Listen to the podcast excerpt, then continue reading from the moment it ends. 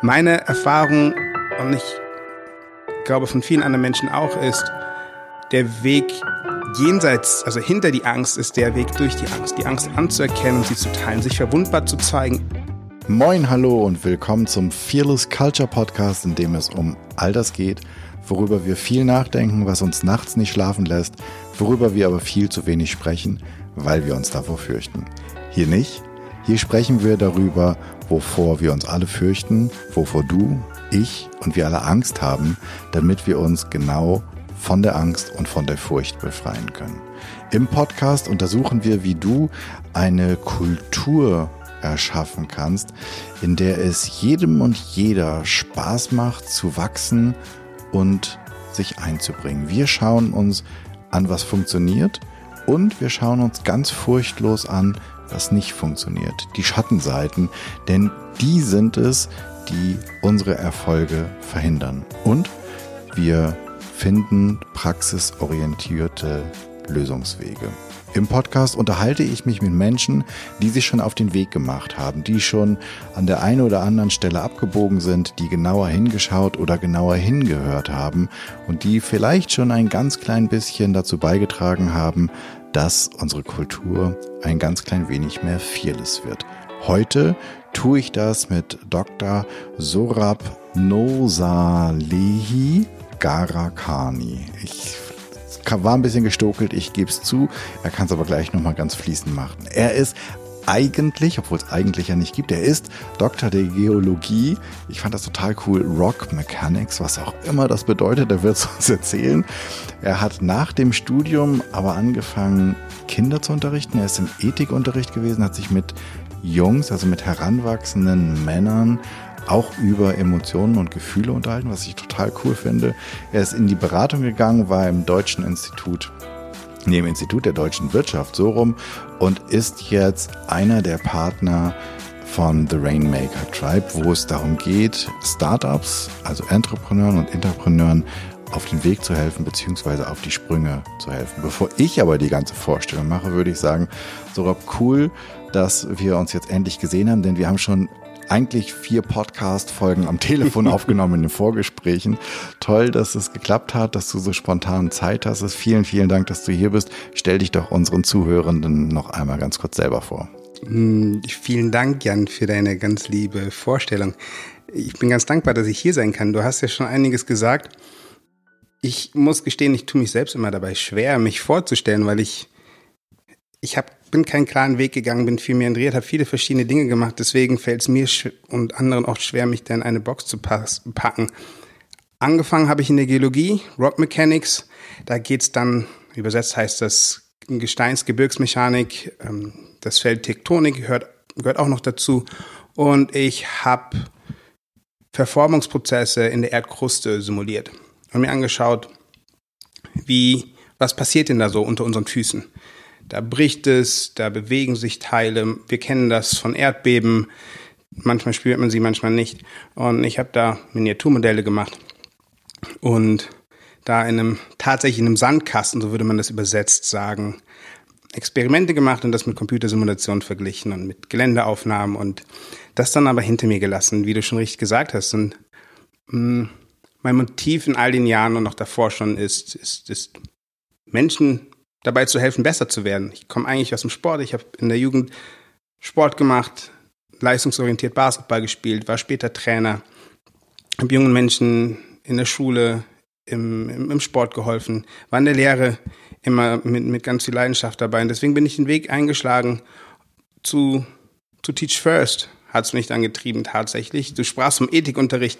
Ich war dann da, das mit der Ethik, das war so ein das hat sich so ergeben. Eigentlich war ich da für, vor allem auch für die Naturwissenschaften und für den Sport, den ich da mitbringe. Vielleicht eine Randnotiz zu Teach First. Das ist eine Organisation hier in Deutschland, die ähm, sich für Bildungsgerechtigkeit einsetzt und im Rahmen eines Leadership-Programms Hochschulabsolventen, also von Bachelorstudenten bis hin zu PhD-Absolventen, ähm, wie ich dann einer war, an Schulen in schwieriger Lage, wie man so schön sagt, schickt um dort zu unterstützen, gerade bei den Schülergruppen, die sich schwerer tun, die mhm. aus bildungsfernen, Famili bildungsfernen Familien stammen und dort durch Unterstützung in der Lehre, im Unterricht, aber auch außerschulischen Programmen versucht, da mal ein bisschen was anderes reinzubringen. Mm, ja, das habe ich gemacht. War dann auch als Berater für Wissenschaft und Bildung beim Institut der deutschen Wirtschaft. Da ging es auch darum, Bildungsprogramme ähm, für, für, für Schulen zu konzipieren mit der Fragestellung, wie leben und wie arbeiten wir morgen? Und was ist da wichtig und wie, wie kann man da hin und was braucht es dafür und welche Wege können Schüler gehen, welche Wege können Schulen gehen, um die, diesen Anforderungen gerecht zu werden und habe mich dann auch mit nicht wenig Angst letztes Jahr dazu entschlossen, mich ähm, Freunden und guten Bekannten anzuschließen und mich als Trainer und Berater selbstständig zu machen. Jetzt sitze ich hier vor dir. Ich weiß ja, dass du ähm, von unserem ersten Gespräch noch weiß ich, dass du Fearless eigentlich ziemlich blöd findest. Mhm. Ähm, trotzdem ist meine Frage, Hast du eine Idee, wie eine Fearless Culture aussehen wird? Hast du es mal erlebt? Bist du mal irgendwo gewesen, wo der Rahmen so war, dass man keine Furcht haben musste, sich zu zeigen, wo man einfach sein konnte mit all dem, mit all seinen Schwächen, mit all, mit all dem, was man mitbringt, mit dem Guten sowie mit dem Schlechten? Hm. Ich habe da zwei Fragen gehört. Die letzte, hm? ein Ort, in dem, an dem alles willkommen ist, an dem alles sein darf, mit all der Angst, mit all den Sorgen, allen Gefühlen. Ja, das habe ich erlebt. Zuletzt, gerade gestern Abend in, einer, in, einem, in einem Call mit einer Gruppe, mit der ich zusammenarbeite. Mm, Im Alltag, in meiner Arbeit gelegentlich, in meinem eigenen Weg, den ich gegangen bin, punktuell. Also du hast schon gesagt, ich mag das eigentlich gar nicht, furchtlos zu sein. Und für mich ist es wichtig, über Gefühle reden zu können. Und ich glaube, es ist wichtig, Gefühle anerkennen zu können und, und zu glauben, dass sie da sind. Ähm vielleicht definieren oder vielleicht reden wir kurz drüber, weil furchtlos oder die ein, ein ein Raum oder ein Klima oder halt eine Kultur ohne mhm. Furcht würde bedeuten, würde, also ich muss mich nicht fürchten, so zu sein, wie ich bin. Ich habe kein, ich, ich, ich gehe kein Risiko ein, dass ich beschämt, belächelt, ausgegrenzt werde für den, der ich bin. Mit, mit all meinem Unwissen sozusagen, weil ich mich nicht fürchte. Das ist da, daher kommt die Idee der Fearless Culture. Mhm, mh. ähm, ich, und jetzt vielleicht magst du sagen, warum du furchtlos nicht magst. Ja, weil ich gar nicht glaube, dass es geht das, was ich verstanden und beobachtet habe von dem, was wir Menschen sind, ist, dass wir immer Ängste haben. Und mehr oder weniger bewusst. Meistens sind wir uns dessen gar nicht bewusst. Und ich glaube, es ist okay, dass sie da sind. Und dass sie so da sind, dass sie uns natürlich nicht davon abhalten, unsere Ziele zu erreichen. Das ist für mich der wichtige Punkt. Also, dass ich nicht von meiner Angst und von meinen Sorgen besessen bin und sie mich davon abhalten, das zu tun, was mir eigentlich wichtig ist oder was, was mein Ziel ist, sondern dass ich das eingestehen kann, mir selbst gegenüber in einem ersten Schritt und dann idealerweise auch anderen Menschen gegenüber, meiner Familie, meiner Freundin, Freunden, meinen Kollegen, meinen Mitarbeitern. Ähm, weil ich glaube, dass das ein notwendiger Schritt ist, um wirklich unser Potenzial vollständig zu entfalten. Mhm. Also sprich nicht Furchtlosigkeit, sondern mit der Furcht und dem Mut und dem Vertrauen ähm, daran, dass es trotzdem klappt. Jetzt hast du ja zumindest im Teil, im Ethikunterricht, auch darüber gesprochen, wie es ist, gerade für Jungs mhm. mit all ihren Gefühlen und Angst oder Furcht gehört auch dazu, ähm, da zu sein. Wie, wie, wie sind die so, die, die, der Nachwuchs? Ah, total super. Ich, ich, ich erinnere mich da sehr gerne zurück. Das ist jetzt schon ein halbes Jahrzehnt, halbes Jahrzehnt her. Hm, sehr offen. Das waren Fünftklässler, mit denen ich damals dann im Ethikunterricht zusammengesessen habe. Nur Jungs, ganz bewusst. Dann auch eine Gruppe von Jungs, die sich üblicherweise schwerer tat im Religionsethikunterricht und die, ich nenne es mal, in ihrem Verhalten irgendwie auffällig waren. Und der Eindruck war, naja, äh, der Garakani kann das ja. Und, und ich habe mich da also auch reingewagt und das war ganz spannend zu sehen, wie offen sie sind und wie schnell man da das Eis brechen kann. Und ich habe sie gefragt, wovor habt ihr Angst? Was wünscht ihr euch? Und konnte dabei beobachten, dass sie da anfangs vielleicht zaghaft drüber gesprochen haben und dann das passiert ist, was auch bei Erwachsenen so oft passiert. Wenn das Eis einmal gebrochen ist, dann dann sprechen. Haben die Kids offen miteinander gesprochen, haben sich gegenseitig Fragen gestellt. Das war ganz spannend. Ganz oft musste ich gar nicht so viel Input leisten. Es war spannend zu sehen, zu welchen Gesprächen fünf Klässler an einer Schule in schwieriger Lage, und ich mag das hier betonen, zu was die in der Lage sind, mit Blick auf eine Reflexion, eine Offenheit damit umzugehen, dass sie sagen, ja, ich habe Angst, meine Familie ist mir wichtig, ich mache mir Angst, dass meiner Familie mal passiert, ich wünsche mir das und ich, ich, ich habe Angst, dass ich hier in der Gesellschaft nicht willkommen heißen werde, ich habe Angst, nicht das zu schaffen, was ich möchte. Und das war spannend zu sehen, wie leicht es eigentlich geht, nachdem der sichere Raum dafür da war und ja. das Vertrauen dafür da war, dass das jetzt gerade willkommen ist. Ja. ja, wahrscheinlich sind Sie auch sehr dankbar, dass endlich mal irgendjemand diesen Raum bereitet hat, oder? Das war mein Eindruck. Also ich, ich habe Sie nicht gefragt, bloß das, das war das, was ich gespürt habe. Also ich musste dann nichts erzwingen und ähm, ich bin dann ganz oft ganz offen, auch nicht wie typischerweise mit einem Stundenplan da rein. Ich hatte ein, ich habe ein Gesprächsthema mitgebracht und ich wollte ein Gespräch, einen Austausch darüber anregen. Mit einer groben Skizze. Und das hat sich ganz oft in dem Rahmen auf eine sehr schöne und, und konstruktive Art und Weise selbst entfaltet. Und das war spannend zu sehen. Und ich habe dann regelmäßig genau das dann vermisst bei den etwas älteren Schülern, weswegen ich mir dann da mit einer anderen Fellow, Teach First Fellow, etwas habe einfallen lassen, um denen dabei zu helfen, um Anlass zu schaffen, über Angst zu reden. Und was, was habt ihr gemacht? Mm, wir haben Schüler aus dem Flugzeug springen lassen. Fallschirmspringen? Ja. Die Idee war, die Idee war, Schülern einmal eine Möglichkeit zur Selbstwirksamkeit, eine Selbstwirksamkeitserfahrung zu geben. Weil viele der Kids kommen aus dem Hintergrund, in dem sie den Glauben an sich selbst verlieren und der Glaube an sich selbst wirklich ganz schwach ist. Ich kann nichts, es hat keinen Zweck, jemand wie ich hat eh keine Chance, der ist nicht gewollt, der ist nicht gewünscht. Das war die Idee. Und die, die zweite Idee war, ja okay, lass, lass die Kids genau darüber miteinander sprechen. In dem Glauben daran, dass wenn sie dann miteinander sprechen, die die Chance haben, als Gruppe das, dass das Potenzial, das ihnen steckt, besser zu entfalten, weil Schule kann immer nur einen ganz kleinen Input leisten. Also ich habe teilweise die Schüler, wenn es hochkam, sechs, sieben Stunden die Woche gesehen. Ähm, bei den anderen Lehrern geht's ähnlich. Für die Eltern ist es ähnlich. Also es ist ein komplexes Setting mit ganz vielen Wechselwirkungen. Also da einen wirklich nachhaltigen Impuls zu leisten, ist schwierig. Und deswegen haben wir uns überlegt, okay, das braucht irgendwie was Größeres. Und ähm, also ein Anlass, in dem die Kids wirklich anfangen, Verantwortung für sich selbst zu übernehmen, ähm, sich ihren Ängsten und Sorgen stellen, darüber reden und dabei auch gleichzeitig die Erfahrung machen, ey, ich schaffe was und ich kriege das hin. Und dann nach Hause gehen können in ihre, in ihre Community, in ihr Netz, in ihre Familien, zu sagen, hey, das habe ich gemacht.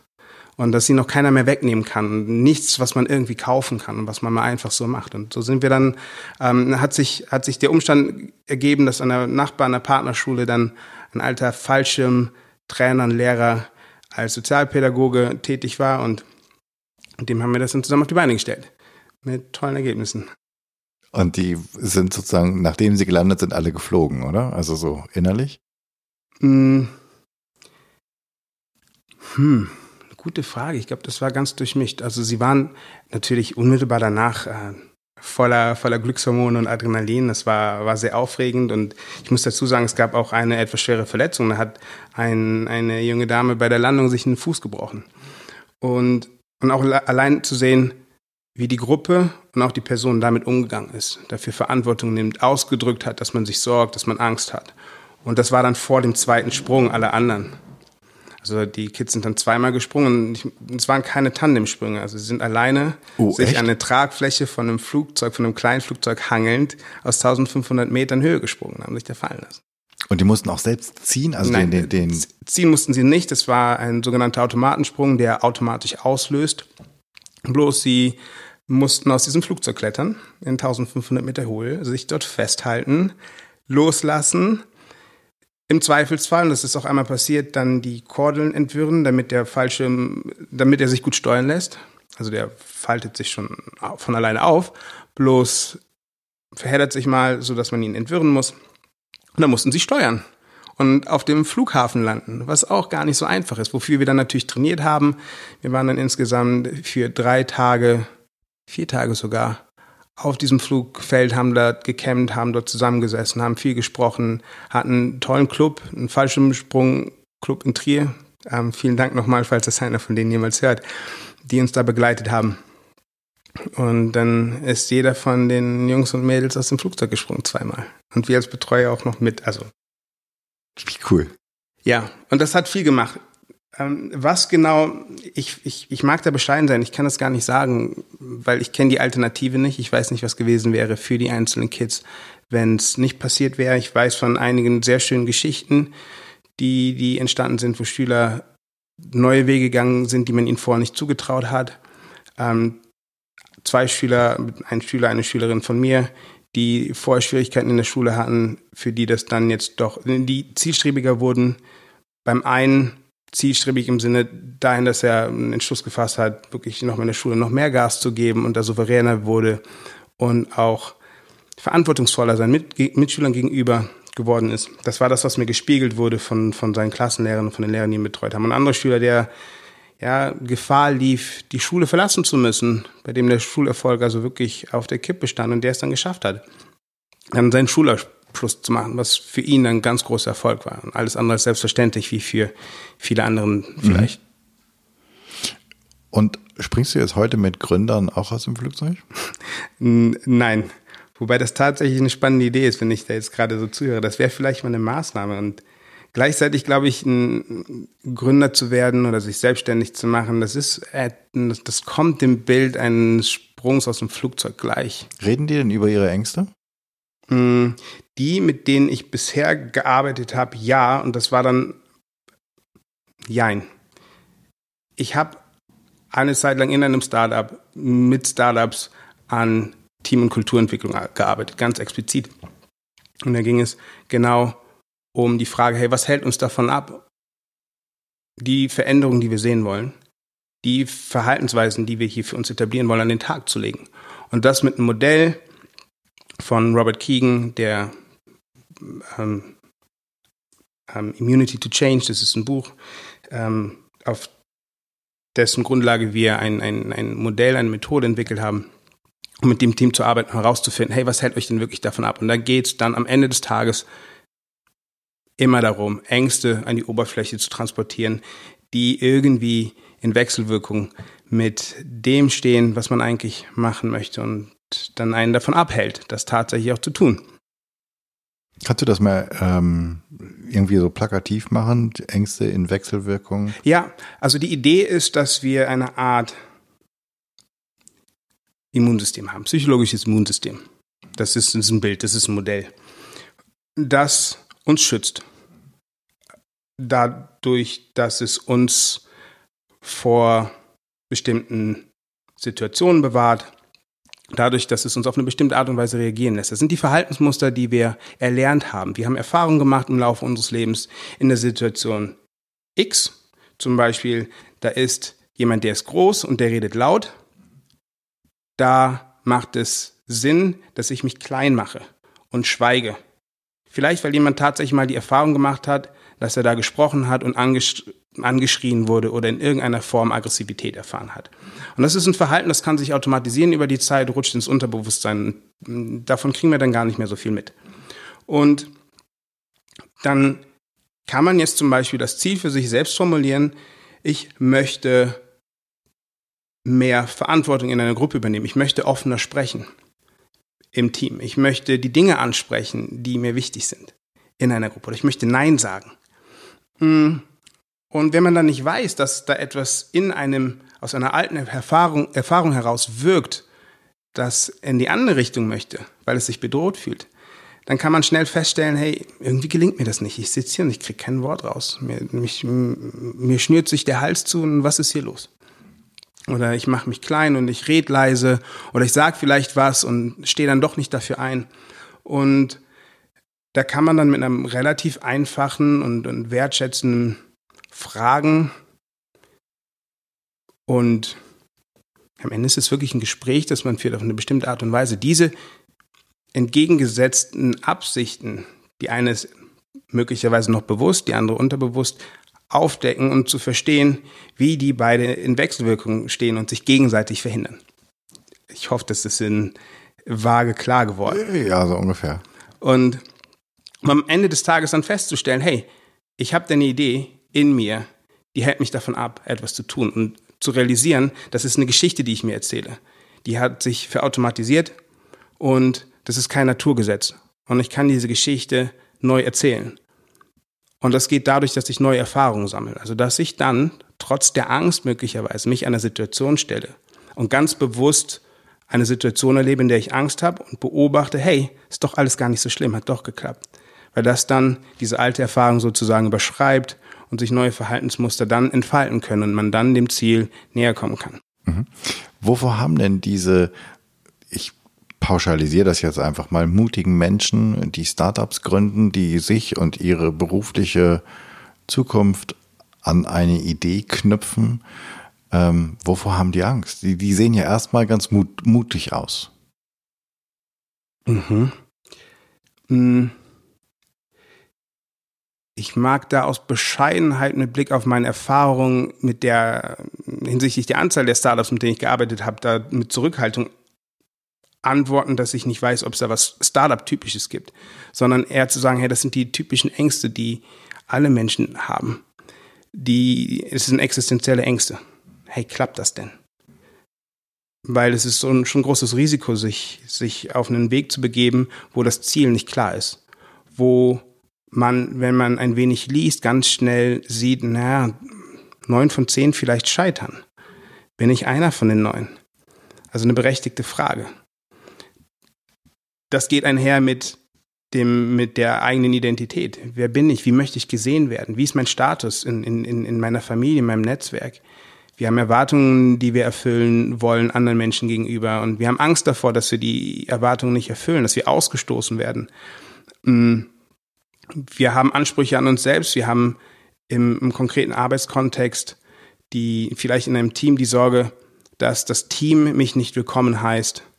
Ähm, Menschen haben Angst, ihre, ihre Ziele nicht zu erreichen, ihre Träume nicht zu erreichen, Zeit zu verlieren. Also es ist ein ganz großer Pool an meine Vermutung ist den typischen Ängsten, die wir Menschen haben, wenn wir durchs Leben gehen. Ich habe bisher da noch nichts gefunden, was Startup typisch ist, abgesehen von der Gewissheit, dass man hier auf einem unsicheren Terrain ist und möglicherweise jetzt wirtschaftlich scheitern kann. Ähm okay, ich frage ich frag deshalb so, weil ich, und das ist natürlich auch nicht empirisch belegt, sondern das ist so meine subjektive Beobachtung. Ähm, bei vielen Führungskräften unten drunter ganz häufig so eine Angst ist und irgendwann kriegt jemand mit, dass ich eine Luftnummer bin, dass ich eigentlich gar nichts weiß. Ja, super Beispiel. Das ist ein Klassiker, ja. So. Und deswegen, deswegen frage ich so, das ist, also das taucht jetzt nicht genau in, also nicht genau so formuliert, aber ich würde mal so sagen, in zehn Führungskräfte-Coaching-Prozessen taucht das irgendwas zwischen sechs und acht Mal auf. Mhm, mhm irgendwie mhm. sozusagen formuliert sich dieser Satz, wo ich dann umso, umso weiter oben in der Hierarchie, die, die sind, immer denke so, nicht schon wieder. Wie kommst du darauf? Mhm. Es wäre schon länger aufgefallen. So. Und deswegen war gerade meine so Frage, hm, gibt es, gibt es so eine, so eine, ja, keine Ahnung, so, so, so ein Angstgeknubbel, irgendwie sowas, gibt es das auch bei Startups? Ja, da glaube ich, ist die, ist die Natur vieler Startups, zumindest der, denen, mit denen ich bisher gearbeitet habe, die noch sehr klein sind, die am Anfang stehen, wo sich noch keine ähm, klassische Hierarchie entwickelt hat, beziehungsweise die sich, die sich aktiv und ganz bewusst auf andere Organisationsformen geeinigt haben, Holacracy oder demokratische Reformen mhm. jenseits des klassischen Hierarchie, äh, der Hierarchieordnung, dass sich das dann nicht manifestiert, da als Führungskraft die, den, die, ähm, wie hast du es gerade gesagt, die sein, sein Ansehen zu verlieren, sein, sein, sein Status zu verlieren. Das, was du beschrieben hast, das, das kenne ich dann aus der Arbeit mit, mit äh, Teams oder mit Führungskräften aus größeren Unternehmen, aus, aus Corporates, genau, Mittelstand. Mit, mit, mit dieser ganz klassischen genau. ähm, äh, Hierarchie, die genau, vertikal ist. Genau, genau. das ja. ist da, das ist da typisch. Und umso wertvoller ist es dann in einem solchen Setting dann gerade mit den Führungskräften auch zu arbeiten. Das weißt du wahrscheinlich selber, weil wenn die vorangehen, im, im, im Sinne des, des, des Leadens, des, des Führens, des, des, mit Blick auf die Kultur und die Werte, mit denen man zusammenarbeitet, ähm, dann kann da ganz viel und ganz viele schöne Sachen im Team passieren, auch in relativ kurzer Zeit. Und ja, das ist, da kann ich hier beistimmen, das ist so ein Klassiker. Also, nicht nur bei den Führungskräften. Auch bei genau, den, und da, und da wäre ich wieder dabei, siehst du, und doch furchtlos. weil, naja. weil da ist es, also wir wissen ja, wenn du die, also neurobiologisch, wenn du die Angst aus dem Kopf rausnimmst, also dass Angst dumm macht, sozusagen, mhm. weil, weil, weil sie uns einfach blockiert, weil sie unser Hirn sozusagen nur noch in Teilen funktionieren lässt. Ähm, und natürlich, ich, ne, es gibt die gute und die schlechte Angst, sozusagen. Ich rede jetzt gerade sozusagen von der schlechten Angst und nicht vor der Angst, die mich davor abhält, Blödsinn zu machen. Ähm, Genau, und, und das, und das ist so der Teil, wo ich denke, aber das ist ganz spannend, weil wie, wie erlebst du das denn, wenn, wenn du gerade so über Holocracy und, und demokratische Reformen sprichst? Ich habe mal ein ähm, Interview geführt mit einem Vorstand äh, von, mit dem Vorstand von OSE. Ähm, das ist eine ähm, IT-Beratungsfirma in Hamburg, die ähm, wo alle genossenschaftlich organisiert. Mhm. So, jetzt habe ich den mhm. Begriff. Mhm. So. Ähm, und die halt, wo, wo die, wo die Aufgabe und wo die Verantwortung so schön sozusagen rundum verteilt ist, also wo alle sich irgendwie einbringen, ähm, was für alle viel, viel mehr Arbeit bedeutet und auch eine Umstellung. Wie, wie erlebst du das ähm, in diesen Organisationen? Ist dadurch, dass die Verantwortung verteilt wird und man beispielsweise in Kreisen oder Circles oder wie auch immer du das nennen willst, arbeitest, ähm, ist da auch, sind da auch Befürchtungen oder Furcht oder Angst sozusagen eher geteilt und dadurch weniger? Mm. Ich glaube, sie sind nicht weniger. Meine Beobachtung ist, und das war auch die Idee unserer Beratung, die wir damals angeboten haben, beziehungsweise das, das, das Konzept, mit dem wir da in Gruppen gegangen sind, in Teams gegangen sind, Unternehmen, die Angst spielt eine größere Rolle. Hm, ich mag kurz antworten auf deine Frage, hey, vielleicht nicht doch furchtloser. Und ich glaube, ja, das kann das Ziel sein, bloß ich kann ja nicht einfach mit dem Finger schnippen und dann ist die Angst weg. Nee, blöderweise nicht. Leider nicht. Und meine Erfahrung, und ich glaube von vielen anderen Menschen auch, ist, der Weg jenseits, also hinter die Angst ist der Weg durch die Angst. Die Angst ja. anzuerkennen und sie zu teilen, sich verwundbar zu zeigen in einer Gruppe. Absolut. Und das ist der Moment, in dem was passiert. Da passiert was mit dem Menschen, der diese Angst teilt, und da passiert was mit den Menschen drumherum. Da wird Vertrauen aufgebaut. Weil, warum habe ich, warum habe ich kein Vertrauen? Warum habe ich Angst? Weil ich nicht weiß, was mich erwartet möglicherweise. Oder weil ich weiß, hey, da könnte mich was bedrohen. Das heißt, um eigentlich Vertrauen zu einem Menschen aufzubauen, muss ich vielleicht mal in irgendeiner Form Unsicherheit oder gar Angst gehabt haben, um dann zu lernen im Austausch, im Zusammensein, im Zusammenarbeiten, im Zusammenleben, hey, brauche ich ja gar nicht haben, die Angst. Und dann habe ich das Vertrauen. Und in einer solchen Situation im Arbeitskontext, zum Beispiel, wo dann Teams gleichberechtigt sind, ist es dann ganz wichtig, dass jeder sprechen kann, jeder spricht. Jeder für das, wofür er Verantwortung übernommen hat, Stichwort Leadership, Self-Leadership, dass er dafür einstehen kann. Und das ist eine große Herausforderung. Deswegen scheitert, scheitern diese Ansätze ganz, ganz oft. Und, und Holacracy, Sociocracy, das sind schwierige Modelle. Das kann man nicht einfach überstülpen. Und das war der Ansatz, den wir, den wir mit Evolute 6 damals verfolgt haben. Das, das Startup gibt's immer noch. Zu sehen, hey, das funktioniert, das ist ein tolles Konzept. Gerade auch, wenn es weitergeht, in Richtung einer genossenschaftlichen ähm, Struktur, in der Macht und, und Wertschöpfung geteilt werden, dann braucht es natürlich auch eine Beteiligung mit Blick auf Entscheidung aller Wirkenden. Und das auf eine Art und Weise, dass es immer noch schnell geht, weil Konsens in der großen Gruppe zu finden ist schwierig. Und was da oft passiert, ist, dass Menschen aufeinanderprallen. In ihren Ängsten, in ihren Sorgen, in ihren Eigenheiten. Und dann braucht es ein Vehikel, darüber zu sprechen. Und wir haben ja oft, viele Menschen haben oft noch die Vorstellung, dass im Erwachsenenalter, ja, da kann man noch ein bisschen was lernen hier und da, bloß man ist erwachsen und dann ist gut. Mhm. Wann und, wird man das? Bitte? Wann wird man das? Ja, eine gute Frage. Ich, ich frage mich das bis heute.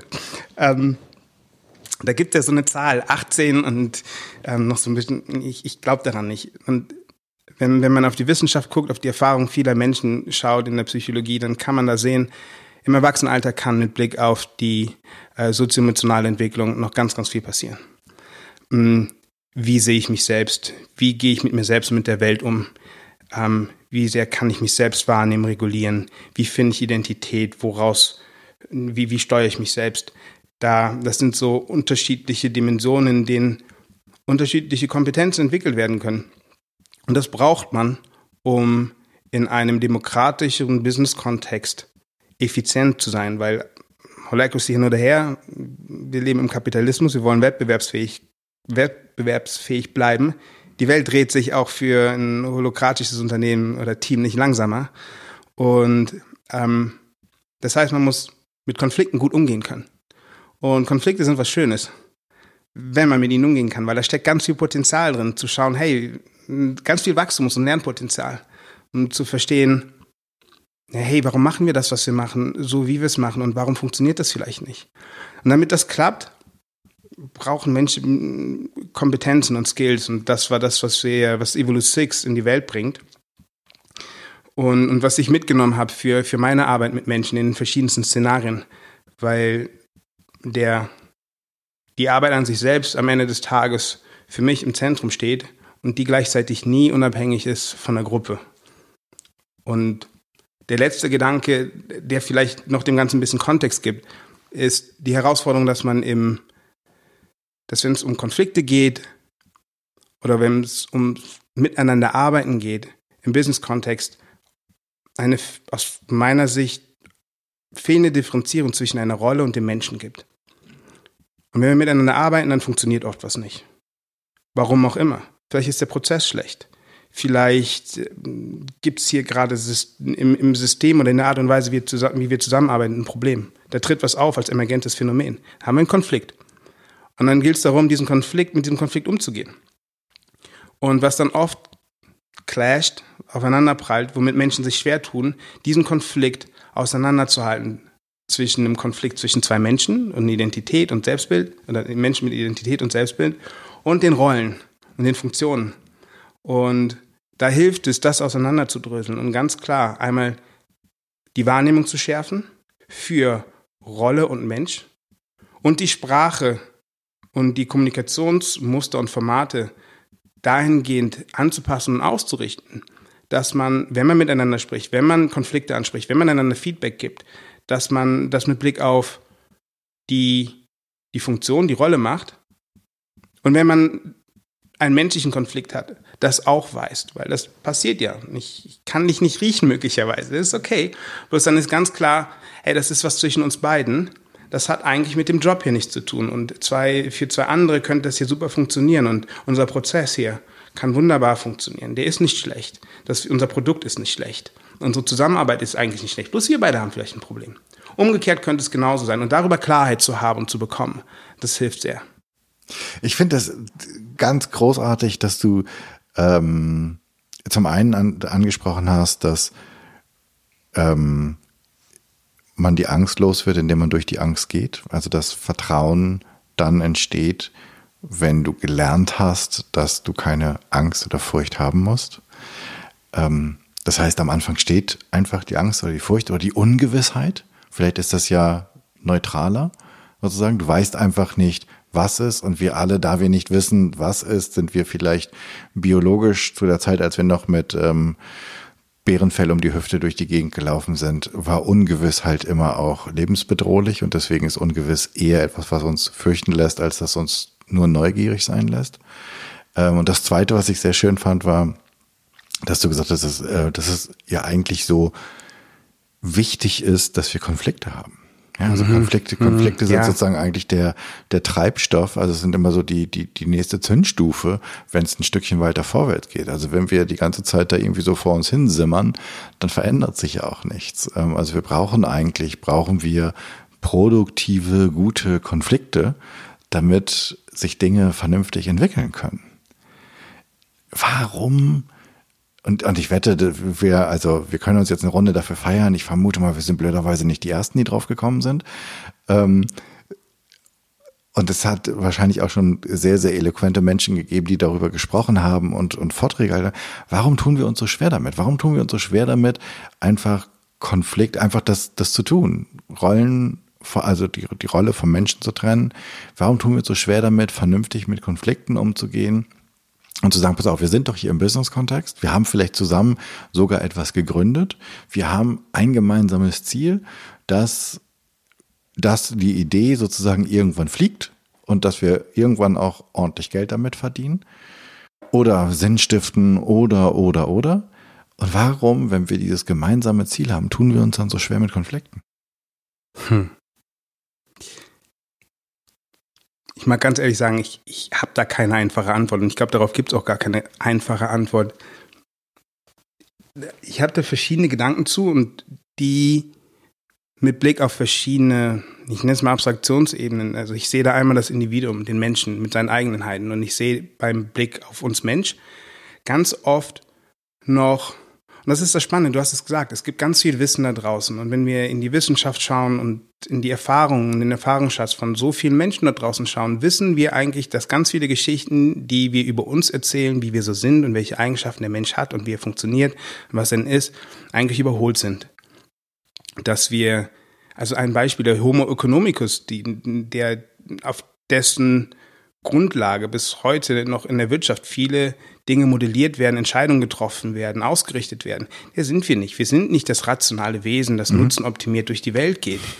Wir haben auch Emotionen dazu. Und da kommt dann die nächste Schwierigkeit. Auch aus meiner Sicht, Emotionen haben aus meiner Sicht eine rationale Dimension. Also wenn ich Angst habe, weil ich einen Löwen sehe, dann ist das für mich nicht, dann hat das, ist das was Logisches, dann hat das für mich eine rationale Komponente. Und dazu kommt, wir haben, haben unsere, unsere kognitiven Schwächen in Form von Biases und Heuristiken, die uns regelmäßig ins Boxhorn jagen und schlechte Entscheidungen treffen lassen. Bias, weiß ich jetzt, ähm, unbewusste Vorurteile, Heuristiken? Heuristiken, das sind nach meinem Verständnis Gedankenabkürzung, kognitive Abkürzung. Ah, okay. Also ein Beispiel ist, ich, ich habe zum Beispiel als, als, als Mediziner sehe ich häufig Unfallopfer. Mhm. Und das prägt sich ein. Jeden Tag kommt bei mir jemand in meinem Krankenhaus an mit einer Verkehrsunfallverletzung. Dadurch bin ich dieser Idee viel häufiger ausgeliefert dass es das gibt. Und dementsprechend, wenn ich eine solche Person frage, wie häufig kommen oder wie häufig sind Verkehrsunfälle, dann bekomme ich von demjenigen eine ganz andere Antwort als von jemandem, der abgeschieden als Hermit in einem Wald lebt und nichts mit Straßenverkehr zu tun hat. Das heißt, unsere Vergangenheit prägt uns und da gibt es Prozesse, die ganz schnell überschlagen. Jedenfalls, das sind all die Dinge, die uns Menschen auszeichnen. Also wir sind hochgradig fehlerhaft und das mhm. sage ich auf eine wertschätzende Art und Weise, weil das, ich glaube, das macht schön und es ist okay, dass wir das sind. Und auch das anzuerkennen, dass das okay ist. Und ich glaube, das ist mit Blick auf den Menschen, auf unser Menschenbild, von dem aus, wie operieren, miteinander umgehen, ähm, ich fände es wertvoll, das anzuerkennen. Und meine Beobachtung ist, dass das Verständnis oder der, der Blick in diese Richtung ganz oft einfach noch nicht da ist. Dass da das, obwohl das eigentlich ganz man kann schon sagen, altes Wissen ist und Verständnis und es ganz, ganz viele Menschen gibt. Also das, der Gedanke kommt mir gerade an der Stelle. Ich sehe ganz viele Menschen mit und durch die Mut durch die Welt gehen, äh, durch, mit Mut und durch Angst ähm, durch die Welt gehen und Dinge tun. Also da, da passiert ganz viel. Ich glaube, wir sind schon viel mutiger und, und viel furchtbewusster geworden an ganz vielen Stellen. Und der und die zweite Dimension ist mit Blick auf unsere Gruppen, auf unsere Interaktion miteinander, wofür dann natürlich das Individuum und seine Eigenheiten wichtig. Also wie gehen wir miteinander um? Was sind so unsere, was ist unser Konsens, unsere Norm, unsere Norm, unsere Erwartungen, unsere, unsere, ich sag mal, Agreements? Was ist okay zu tun? Auch mit Blick auf unseren Status. Also wir haben das, Menschen sind ob man es möchte oder nicht, statusorientiert und, und orientieren sich daran, hey, wer bin ich, wo, zu wem gehöre ich? Wir suchen nach Identität und da gibt es dann Vorstellungen davon, was richtig ist. Stichwort Männlichkeit. Also was macht ein Mann? Was ist okay als Mann? Was ist ein richtiger Mann? Und wenn ich dann da an alte, aus meiner Sicht sehr archaische Bilder denke, ja, dann, dann ist es da hm, einfach nicht okay, sich vielleicht verletzlich zu zeigen, weil das als Schwäche wahrgenommen wird und das Verständnis oder die Erkenntnis, dass es eigentlich eine Stärke ist und sich nicht verlässlich zu zeigen, eigentlich die Schwäche ist. Das ist dann noch nicht passiert, weil wir dieses, weil wir diese Geschichte weiter am Leben erhalten. Also diese Wechselwirkung in der Gruppe und dann mit Blick auf die nächste Abstraktion, so eine Höchstabstraktionsebene, schaue ich auf unsere, auf unsere Kulturen, auf unsere Institutionen, in denen das, in denen das genährt wird. Deswegen finde ich es so schön, dass wir im, im Rahmen der, der, der feministischen Bewegungen über, über solche Zusammenhänge sprechen, weil da gibt es diese Wechselwirkungen und ähm, das ist so immer so ein Stück weit ein Henne-Ei-Problem. Wo fängt man an? Und ich glaube, es ist wichtig, diese drei ähm, Komplexitäts- oder Abstraktionsebenen im Blick zu haben und zu schauen, hey, wie hängt es zusammen? und wo kann man wie wirken, um diese Teufelskreise aufzubrechen oder die, ich weiß das deutsche Wort gar nicht, diese Virtuous Circles vielleicht zu bauen, um zu nähren, dass es, um, um, um, um Furcht willkommen zu heißen, um Verletzlichkeit willkommen zu heißen, um Lernerfahrungen zu schaffen. Hey, das macht uns stärker, das macht uns erfolgreicher, das macht uns, das macht uns agiler, das macht uns resilienter. Und, und ähm, damit kriegen wir wirklich das hin, was wir uns vorgenommen haben. Ich sage jetzt einfach mal ja. Wir haben vorhin darüber gesprochen, dass es, ähm, dass die Dinge immer so wahnsinnig komplex sind, dass wir uns so nach Klarheit sehen. Äh, aber da ich, ich kann da einfach so eine, so eine, so eine Linie drunter ziehen, einfach ja sagen. Äh, ganz einfach, weil du, ich, ich finde, du hast auf, mit, mit deinen den drei Ebenen, die du zeichnest, komplett recht. Ähm, du, du hast eben die Frage gestellt, wo fangen wir an? Ich, ich glaube, ich habe das gestern Abend mit Freunden gehabt ähm, in der Diskussion. Am besten mit dem ersten Schritt, egal wo du stehst. Ich glaube, es ist egal, ob du auf der kulturellen Ebene, ob du bei dir persönlich anfängst. Ähm, Sobald es dir auffällt, fang an. Also mach den ersten Schritt, veränder irgendetwas. Ich glaube nicht, dass jeder in die Politik muss, um die Gesellschaft zu verändern ähm, oder in die Wirtschaft, um die Wirtschaft zu verändern. Du kannst bei dir anfangen und dich ein bisschen verändern und darüber und darüber nachdenken. Wie, und wo fangen wir jetzt an? Wie machen wir die Welt ein Stückchen besser? Fearless.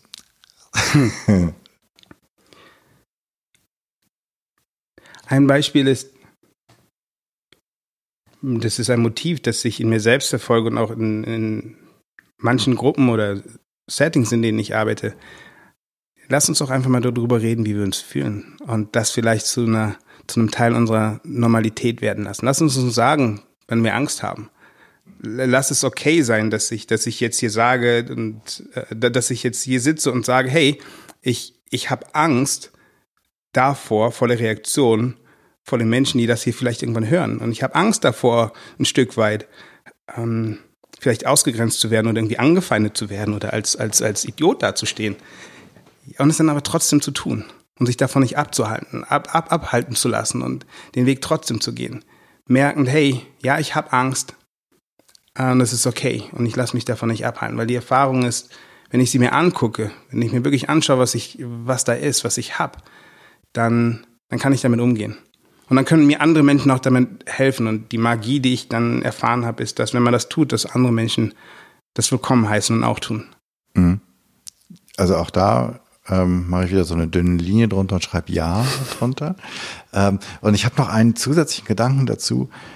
Und zwar, wenn du, ich glaube, und, und dann sind wir auch so, dann streifen wir so dieses, dieses hässlich, also dieses, dieses wunderbare Thema mit dem hässlichen Namen New Work.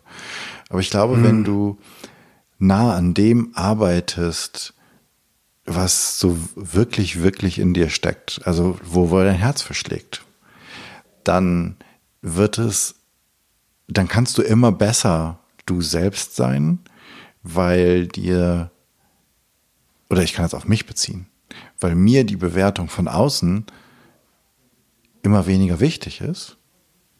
Und ich habe ich hab einen Heidenschiss gehabt, diesen, diesen Podcast zu machen. Ja, also mhm. weil wer,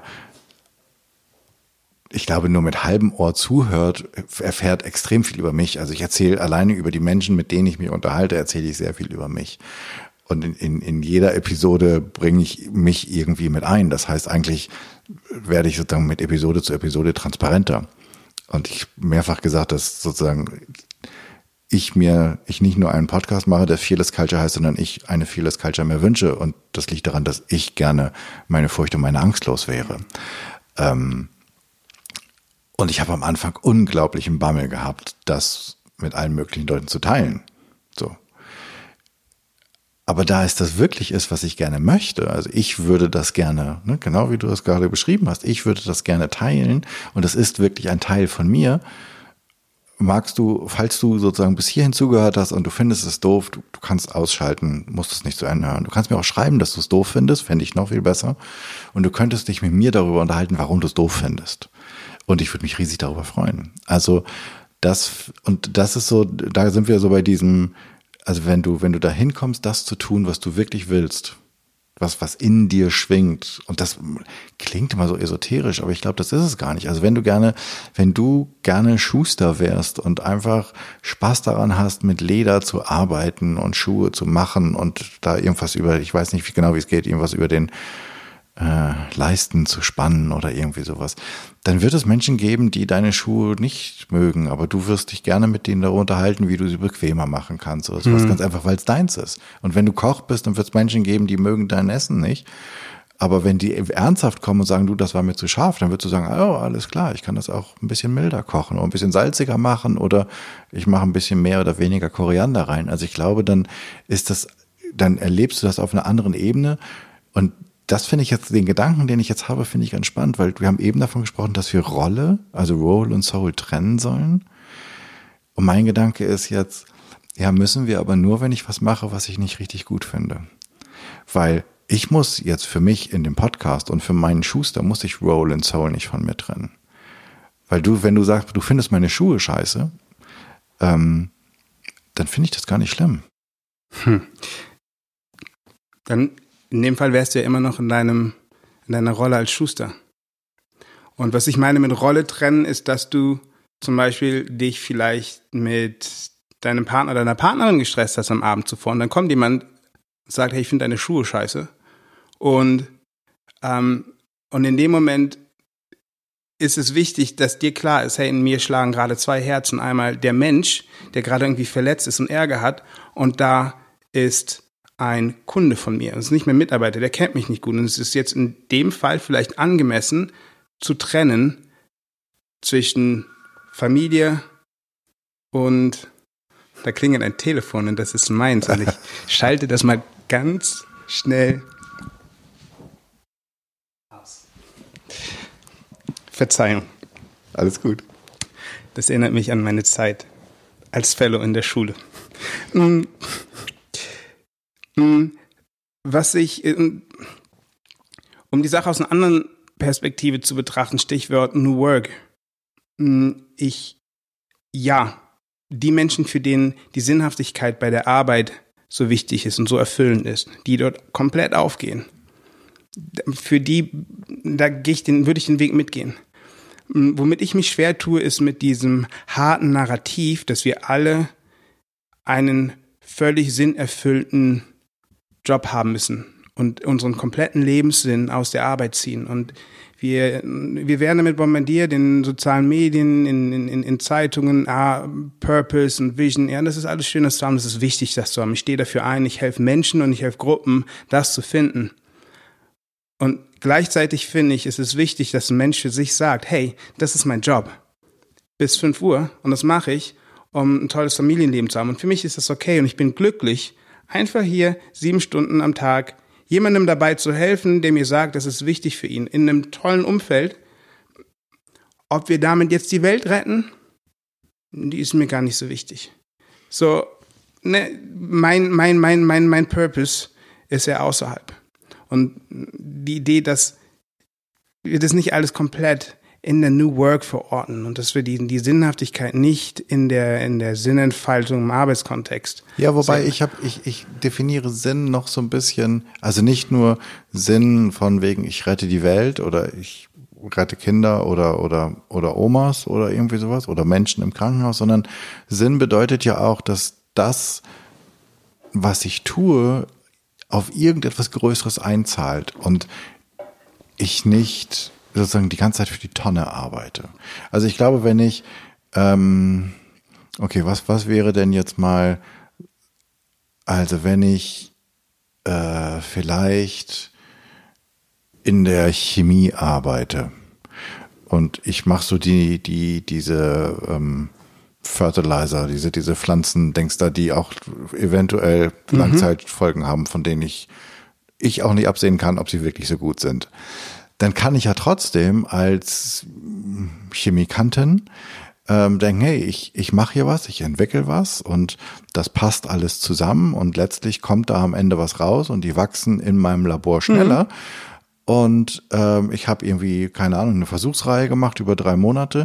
Und dann macht das ja trotzdem alles Sinn, wenn da am Ende was rauskommt. Und das meine ich alleine mit Sinn. Wenn ich, wenn ich aber in so einem Labor sitze, wo am Ende jemand immer sagt, ja, vielen Dank für den Test, brauchen wir nichts, wird weggeworfen, fangen den nächsten an, dann macht das Ganze irgendwann keinen Sinn mehr, weil es für umsonst ist.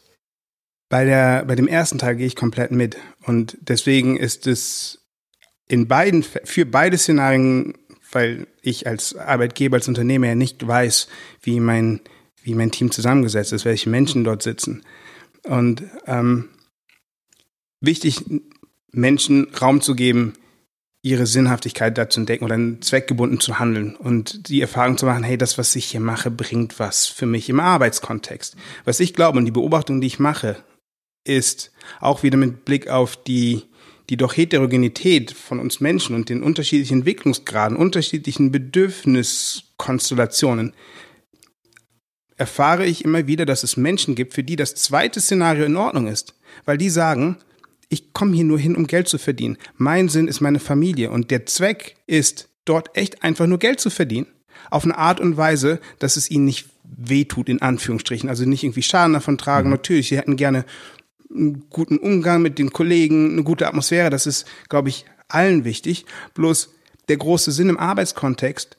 Meine Erfahrung ist, dass den nicht alle brauchen, weil sie den, die, der Sinnfrage außerhalb dessen nachgehen. Und dementsprechend dahin eben mein, mein, mein Gedanke, alle Menschen oder die den Arbeitskontext als den Heilsbringer für Sinnhaftigkeit, für alle Menschen irgendwie zu formulieren und zu verstehen. Da glaube ich, das ist möglicherweise nicht für alle Menschen passend, okay. weil es nicht alle mhm. brauchen.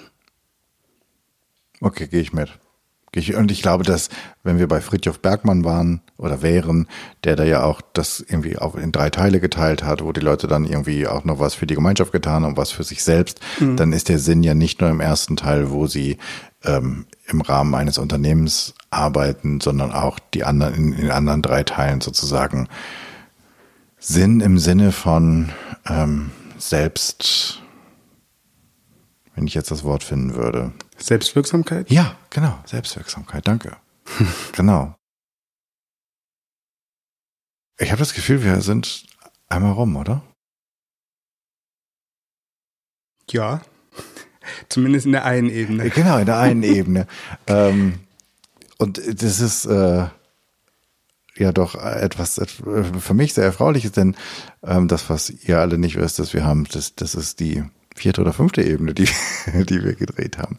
Ähm, aber wenn du jetzt nicht in diesem Kontext sagst, da gibt's noch was, was du hinzufügen musst, dann würde ich mit diesen drei Abschlussfragen kommen. Hm, müssen gar nicht. Oder ähm, hättest du, nee, hinzufügen möchtest. Ach, so viel, so viel und, und, und gleichzeitig auch nichts, weil ich glaube, ich glaube echt, dass ganz viele Menschen eigentlich ganz viel mehr wissen. Und ich, ich mag einfach alle einladen, da einfach mal hinzuhören und, und mit Angst und mit Mut dann einfach mal das, was man da weiß, auch in die Welt zu tragen und dafür einzustehen. Und wir haben ja, das ist eigentlich meine Frage drei, ne, die kleine Challenge. Vielleicht ziehen hm. wir die vor. Also weil ich, also ich habe, hm. ich, das ist natürlich jetzt meine, meine Wahrnehmung und meine Fantasie, aber ich höre da so den Anklang einer Challenge. Das habe ich vorhin schon mal gedacht, als du ähm, etwas sehr Ähnliches formuliert hast. Ich weiß nicht genau, ob du daraus eine machen wollen würdest. Können wir das gerade noch mal hinten anstellen, sodass ich die zwei vorgehenden Fragen nochmal so als Puffer habe, in der Hoffnung, dass ich das gleichzeitig gerade irgendwie verarbeiten kann. Okay. Ähm, die erste Frage ist, ähm, ich habe, ich baue eine Bühne und ich lade dich ein zu sprechen vor 100 Menschen und du darfst nicht nur das Thema bestimmen, sondern auch wen ich einlade.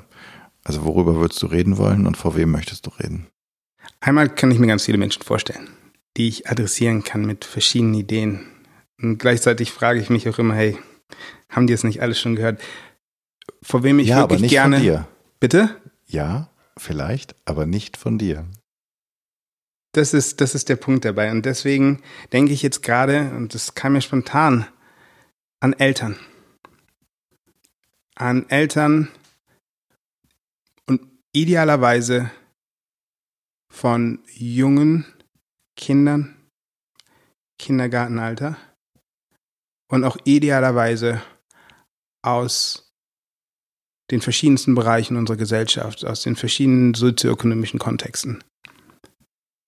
Mm, um sie dort einzuladen, mutig zu sein, um im Umgang mit ihren Kindern bei ihrem Weg durch die Bildungswelt Sachen anders zu machen und gängige Ideen und Narrative in Frage zu stellen. Ich würde davon erzählen wollen, die, dass sie ihren Kindern dabei helfen,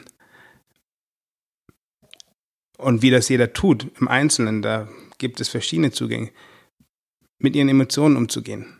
Nicht nur das Geistige, nicht nur die geistige Entwicklung in den Vordergrund zu stellen, sondern auch die emotionale. Und damit meine ich nicht das Unterdrücken, sondern das drüber sprechen, das ähm, Verarbeiten und das Verantwortung übernehmen für die eigenen Emotionen. Das mit in den Vordergrund stellen. Glaubst du, Eltern können das? Wenn wir mal so tun können, als wenn man Eltern hm. verallgemeinern kann? Ich. Manche ja, manche nein. Manche brauchen Hilfe dabei. Bei manchen bräuchte es so viel Hilfe, dass man vielleicht gut damit beraten ist, die Energie woanders aufzuwenden. Ich mag das nicht verallgemeinern. Es ist sicherlich auch schwer und ich glaube, das ist Teil der Herausforderung. Deswegen würde ich gerne dieses Gespräch suchen, um einen ein, ein, ein Kreislauf aufzubrechen. In der Hoffnung, dass sie es vielleicht auch erstmal anders machen. Hm um eben jung anzufangen bei den Jungen und nicht zu warten, bis sich Verhalten geprägt hat, um es dann im Erwachsenenalter mühevoll wieder zu verlernen und neu zu lernen und anders zu machen. Und leider schafft Schule das an vielen Stellen nicht und wenn, dann immer nur mit Hilfe der Familien, der Eltern, der sozialen Umfelder und deswegen. Okay, das beantwortet, glaube ich, die Frage, die ich dir stellen wollte weil sie wäre ganz ketzerisch gewesen, warum lädst du nicht die Lehrer ein? Mhm.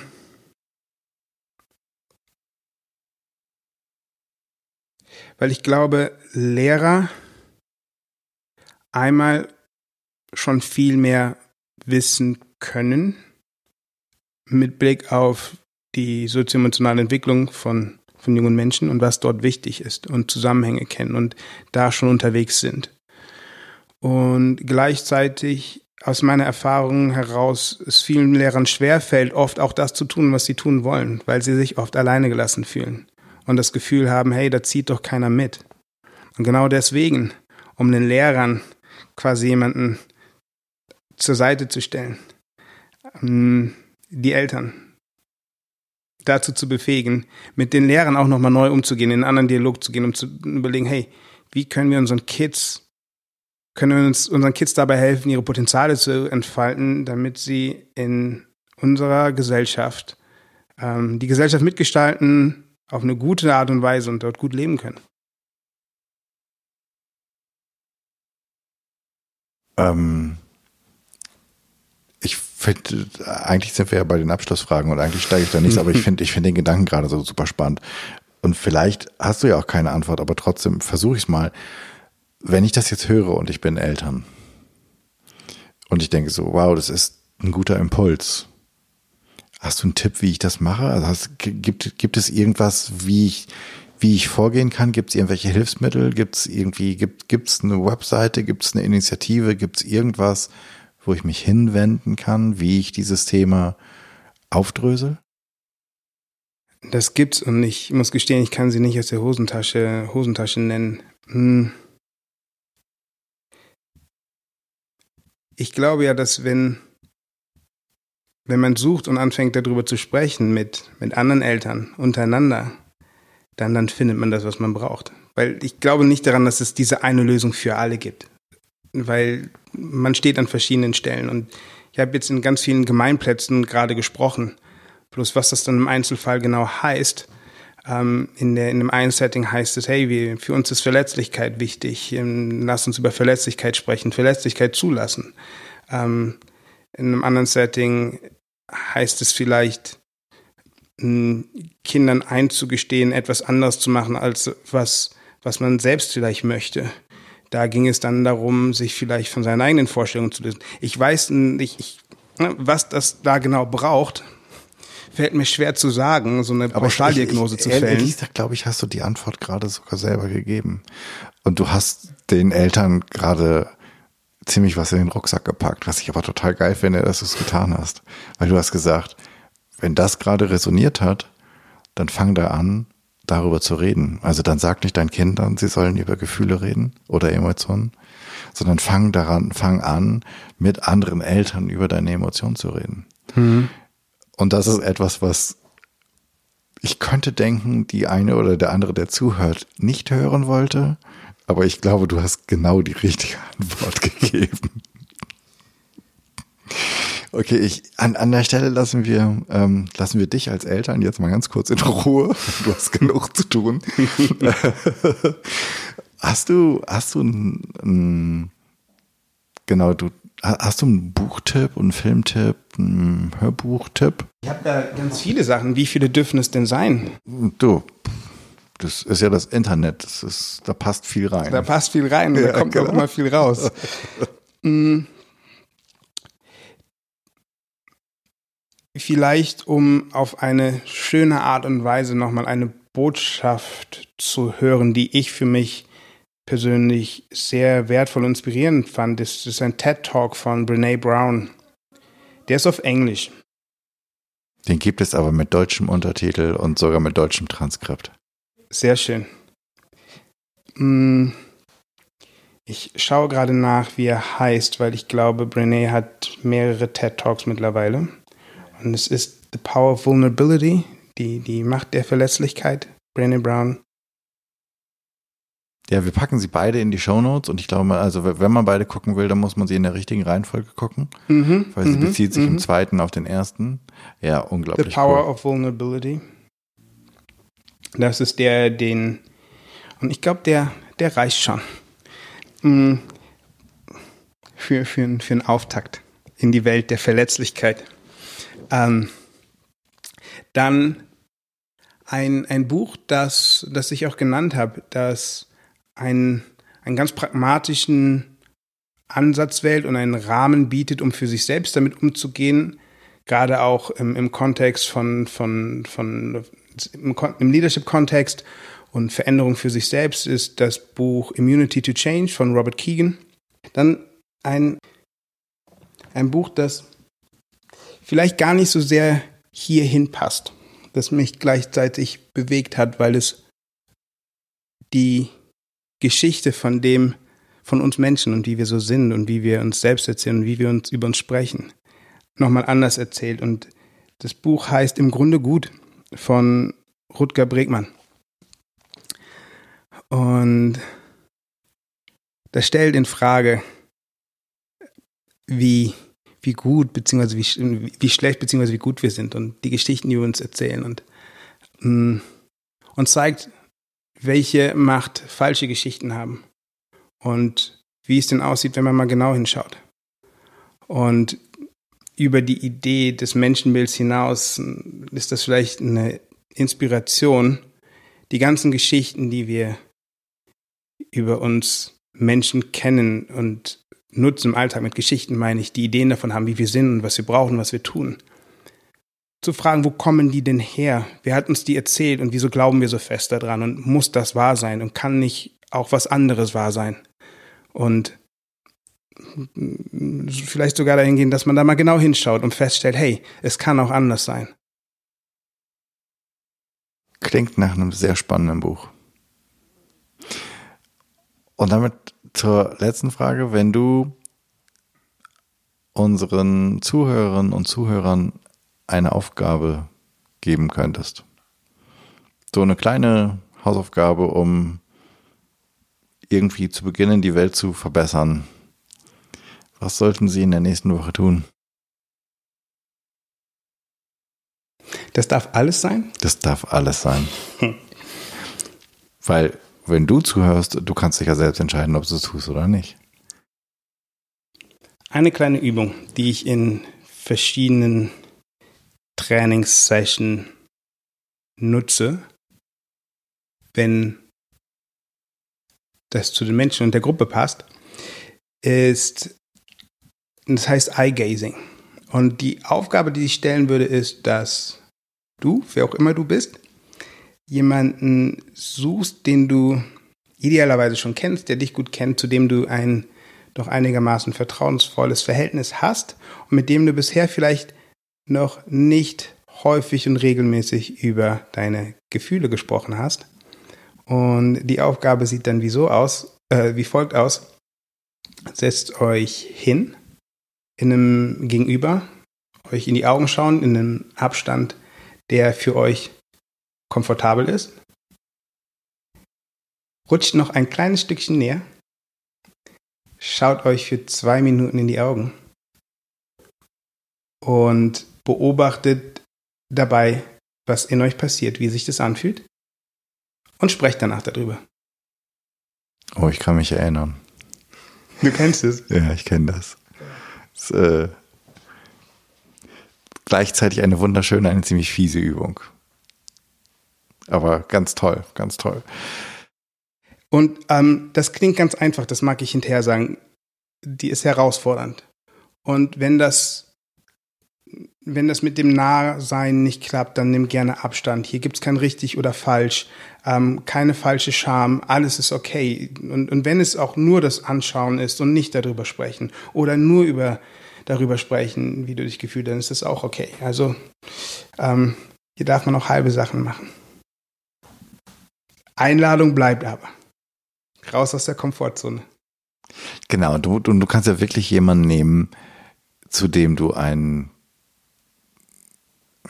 ich würde sagen, überdurchschnittliches Vertrauensverhältnis hast. Es muss nicht unbedingt dein Partner oder deine Partnerin sein. Ja. Ähm, aber sollte vielleicht, damit du, wenn du das noch nie gemacht hast, sollte vielleicht jemand sein, dem du schon durchweg vertraust. Ja, idealerweise.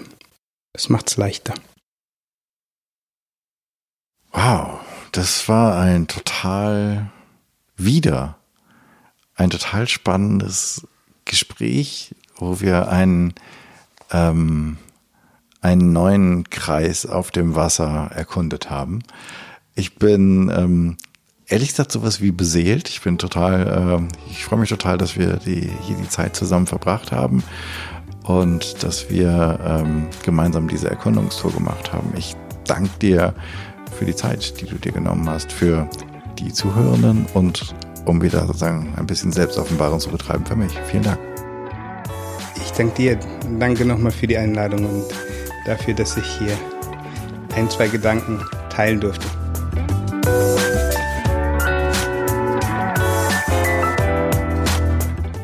Puh, das war's. Ich danke dir fürs Zuhören. Ich hoffe, es hat dir gefallen, es hat dich neugierig gemacht und dich vielleicht inspiriert, einmal darüber nachzudenken, wie du furchtloser werden kannst und eine Fearless Culture erschaffst.